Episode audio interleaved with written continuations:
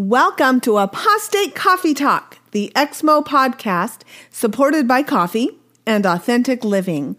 We celebrate living life on our own terms, unapologetic and free from the Mormon dogma.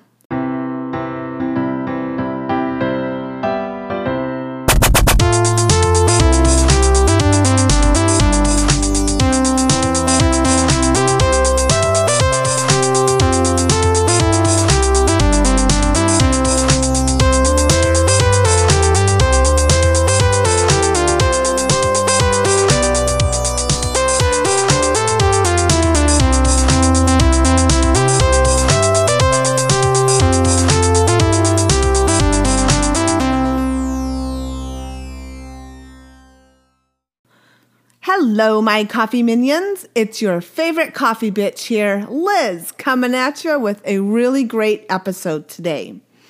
Our first discussion about how to unfuck your Mormon brain. You heard me. We've basically all been through it, right? Unless you haven't yet, and you just might be eavesdropping, you know, or wanting to understand the Exmo experience. Either way, welcome. Today, the topic is about making decisions and then living with those decisions, but mostly about living with the decision to leave. I was raised in the Mormon faith, and I'm talking specifically to those who were raised in a fundamentalist religion and have since left. Sure, I'll be speaking specifically concerning Mormonism, obvi, but I hope that the information here speaks to you and helps you in any way. Whether you've already made the decision to leave the Mormon church or you're contemplating leaving, this episode is for you. How do we make decisions and then learn to be okay with the decision when the shit hits the fan? And that's not f- proverbial. At least it doesn't feel that way.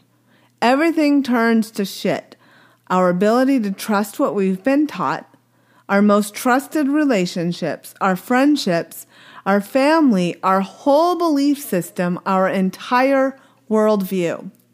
And now we need to figure out a way to live with our decisions. Learn to trust our decisions because the decision to leave might be the first decision you've ever actually made on your own.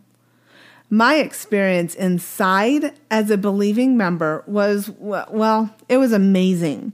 I had everything. At least I felt that way. I had happiness even though I had experienced heartache and trials. I believed in my security of knowing that I what I knew to be true and right. But it was so wonderful. I mean, I had the truth and was comforted daily with what I determined to be the Spirit of God, TM. I was, I was a naive child. I mean, I didn't know what I didn't know. And because I didn't know, I was super happy. My family loved me. Every ward I've ever been in, I felt loved. Or so I thought. It all changed once I left. When we know better, we do better but the path along the way is usually made of potholes and wrong turns and the feeling you are in the middle of a tornado or hurricane. As we individually unpack the experience of being Mormon, we learn that religious trauma is a legitimate, real thing. And if you're like most of us, you realize you did indeed experience religious trauma. Mormonism is a highly authoritarian, dogmatic, and fundamentalist religion. And let's face it, really, it's not a safe place for women. It's a heavy burden to realize the damage done to us while we were members, and it can feel worse when we, when we realize that we celebrated the traumatic impacts that we basically did them to ourselves and it seems like we did them willingly. Well, you know what? No more. A natural reaction once we learn the depth of our pain and suffering is to hide away and keep ourselves safe by trying to disappear. Or we do the exact opposite and become as loud and visible as possible because we were forced to fit into a box and conform to what someone else determined was okay or, quote, righteous. And when we break free from such damaging dogma, it's so very empowering and beautiful.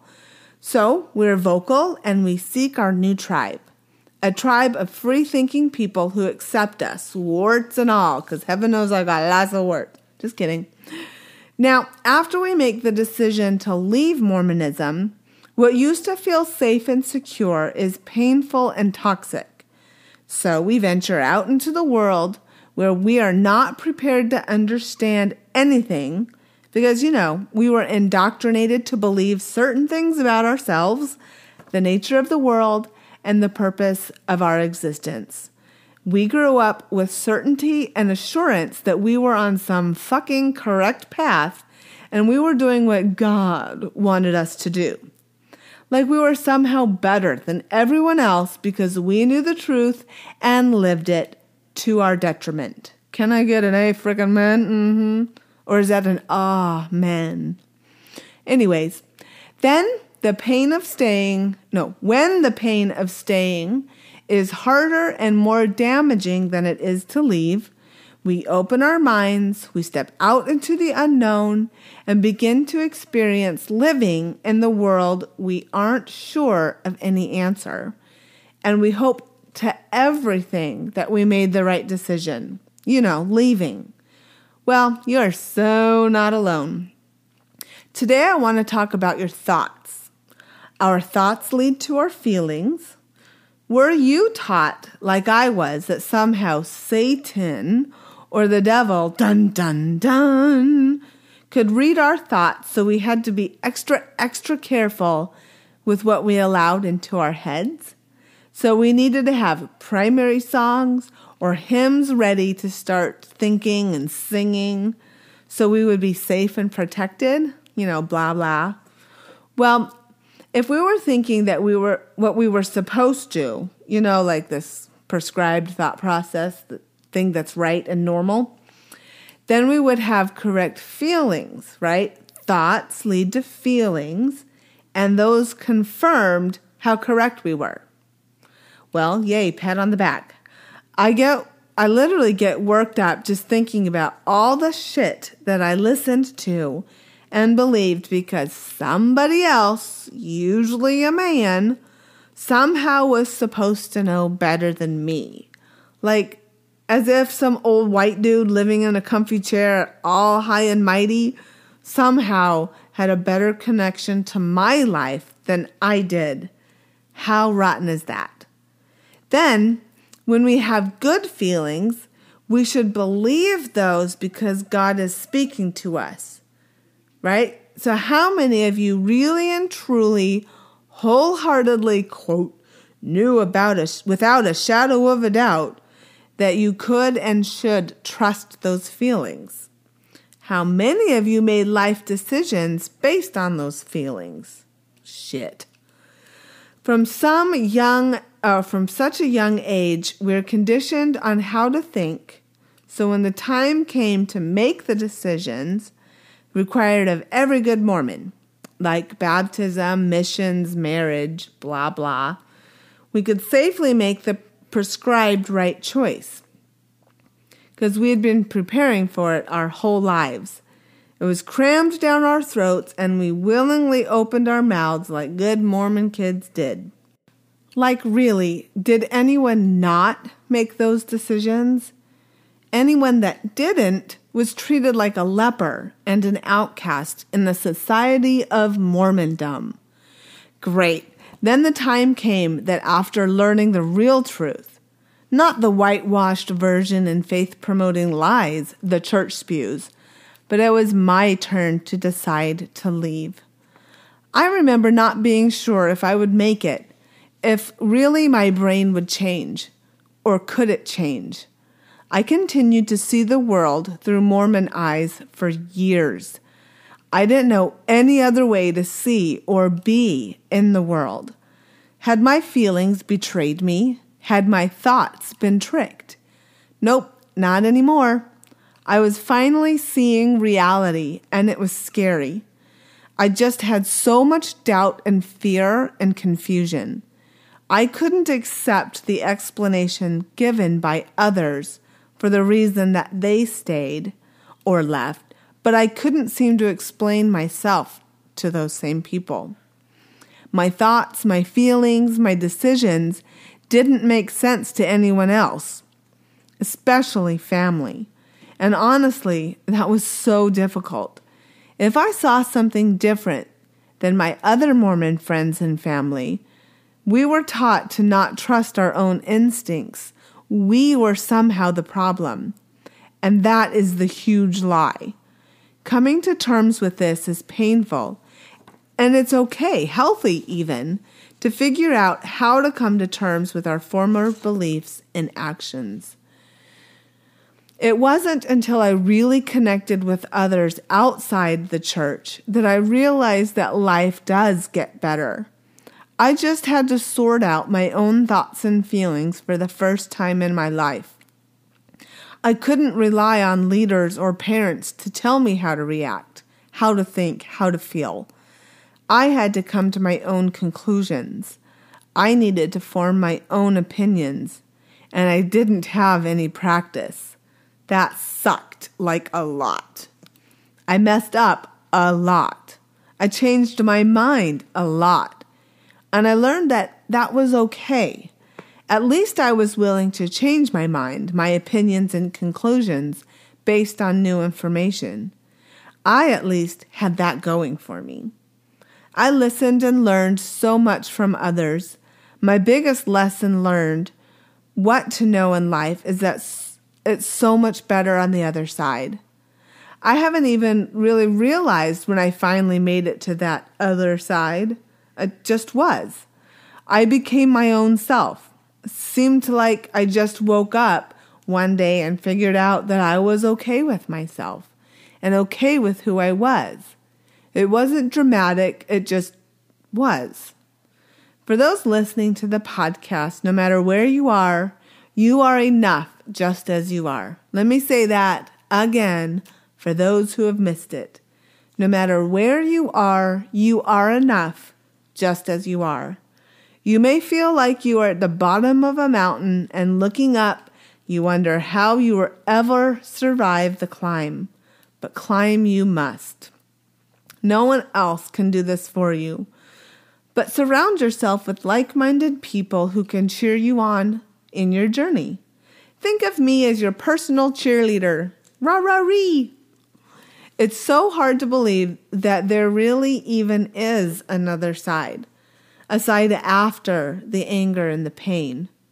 I just want you to see what I see, like the certainty I have that you're going to be able to think differently and you're going to feel better and your life is going to be so different. You're just not going to recognize the person you are now. Like, you know, I wish I could just let you see what I see when you're so in it and the suffering and the pain and the confusion, the doubt and the fear go away. I'm going to relate this to Greek mythology today. I know, I know, totally normal, but listen for the reason.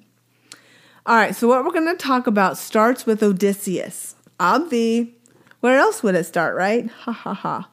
All right, so let's kind of review the story of Odysseus. It's a Greek epic poem, and in the poem, Odysseus is traveling all around the world on adventures. You know, while his wife is sitting at home trying to hold off all these suitors, but that's like a whole other issue. We'll talk about that later. But it's interesting that there's some um, there's fun, some fun feminists. Try saying that ten times fast. Interesting feminist retellings. Anyways, I get off track. All right, so we're going to go with the traditional telling right now. So at one point in his journey, Odysseus goes through a strait, like a passageway, um, kind of on the ocean or sea, whatever. And there are these sirens. Everybody's heard this. And if not, uh, so sirens are mythical creatures who lure men to jump off their boats by singing these irresistible, seductive seductive, I can talk, seductive siren songs. Woo, that's tongue twister. Anyways, If you've ever heard the phrase the siren song of anything, that's where it comes from. There are these mythical creatures who sing these intoxicating songs and make men go crazy, and the men jump off their ships to try to find the sirens and, you know, do whatever with them, and then they die. They jump off the boats and they get bashed by the rocky shores or the cliffs by the sea, and they drown. So Odysseus has a novel solution to this problem. He wants to hear the siren song but he doesn't want to die. So he has his men plug their ears with beeswax so they won't hear the song. They won't be tempted, and he tells his men to tie him to the mast of his ship.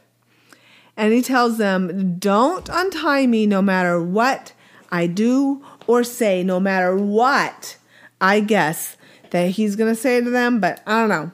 Don't untie me, right? You get the basic gist there. So, as soon as I hear the song, I'm going to lose my shit. I'm going to tell you to untie me. I'm going to threaten to kill you. When this is all over, I'm going to beg you. I'm going to say a million different things. Don't untie me, no matter what I say, no matter what I do, until we're out of there. Okay? The only real difference you and I have with Odysseus is that we didn't want to hear the siren's call. I equate those songs to the members trying to entice us back. I don't want to hear that. I, I mean, they're comforting teachings, things we grew up our entire lives hearing of all these people saying, I know what's better for you, blah, blah, blah. Trying to navigate our lives and be committed to the decision we made to leave when there could be so much trying to lure us back to what can feel like an emotional death. We can't unknow things. We can't go back and be ignorant of the truth, no matter how much it hurts to face it. All right, so what's the takeaway from this story? Odysseus makes a decision. He wants to try something new and brave that no one else has done before, and he wants to experience something amazing and live to tell the tale when no one else does but he knows he's going to experience regret about his decision. He knows he's going to want to change his mind. He knows he's going to hear voices that tell him to give up. He's going to hear voices that say things like, huh, Don't stay on the mast, don't stay on the ship, come over here, hang out with us. Let's have an eternal family together, like whatever the sirens are saying. Isn't this a lot like the familiar and comforting messages that we grew up hearing? These Mormon sirens. It can seem so difficult to stay strong on our own path with those tempting messages to just conform, because it would be easy. So he has himself tied to the mast. He commits so strongly that giving up is not even an option. He creates a situation in which he cannot give in to regret. He cannot change his mind. He cannot follow the voices he hears that are trying to draw him off his path. But our stupid brains start dissecting our decision. We question our thoughts and our feelings. You are afraid that in the future you might have the thought, oh, I made the wrong decision. And then you will feel regret. That's all. You're afraid that in that future you might have a thought or a feeling you don't like. You're afraid of what you are taught to be afraid of. The unknown, choosing something that was, quote, wrong, actually being wrong, right? That's what we're all afraid of. When we question our decision, it's because we're trying to predict what decision will ensure the, that we avoid the feelings of fear, shame, guilt in the future, which kind of is hilarious because we experience those feelings now, just imagining them in the future. Because our brain doesn't know the difference between having a feeling now and imagining having a feeling in the future. It's all the same. So we're already feeling those things. Does that make sense? You know, those people who are kind of always casting blame on others. That's what your brain is like. Your brain is like, well, you know, I'm not the problem. Your brain blames what you did, what you ate, how you look, what you said, the decision to leave the church. It blames all these things for your feelings. Anything except for its own flawed processes, which are truly that's what creates the problem. Your brain is what creates the problem. It's like your brain is saying, nah, nope, that's not me. That must be you or the other people's. Anybody else is responsible for this, not me. So here are my favorite set of questions to ask myself when I'm trying to make and keep this decision. If I knew I could feel however I wanted, what would I choose? If I knew I was not going to feel anxiety, guilt, shame, or regret, which option would I prefer? If I knew I could feel proud of myself and happy and confident whichever decision I made, which would I choose? If I knew I didn't really matter which I choose, that it wouldn't impact my feelings or well being, which one sounds more fun? So once you decide what you're going to do, you have to just commit. And that's where Odysseus comes in. All all of you want to pick the thing, make the decision that will prevent you from doubting it. It's like I'll know the right decision when I just feel great about it and I don't have any doubt.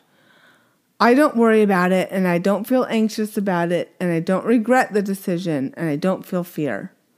Like, you know, those things come up but you don't have to act on it. You can recognize that they're created by your thoughts and that they aren't real. They are the siren song that will dash you on the rocks if you listen to them. It's just an illusion. The siren song was an illusion. It said to the sailors, if you just jump off your boat, you're going to get and have amazing sex with some kind of mythical creature.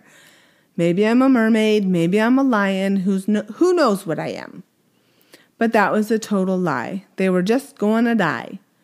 Your fear and your self-doubt and regret, the thoughts that co- the thoughts that cause that, blah, blah, blah, the thoughts about maybe this is a mistake, what if I'm unhappy?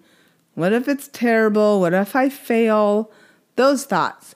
They tell you that the decision is what's dangerous, and so you should change it, right? You make a decision and your brain immediately starts going, I don't know, maybe that was the wrong decision. Maybe it was the wrong choice. If you make a different decision, you could feel differently. That's a lie. The decision is not dangerous.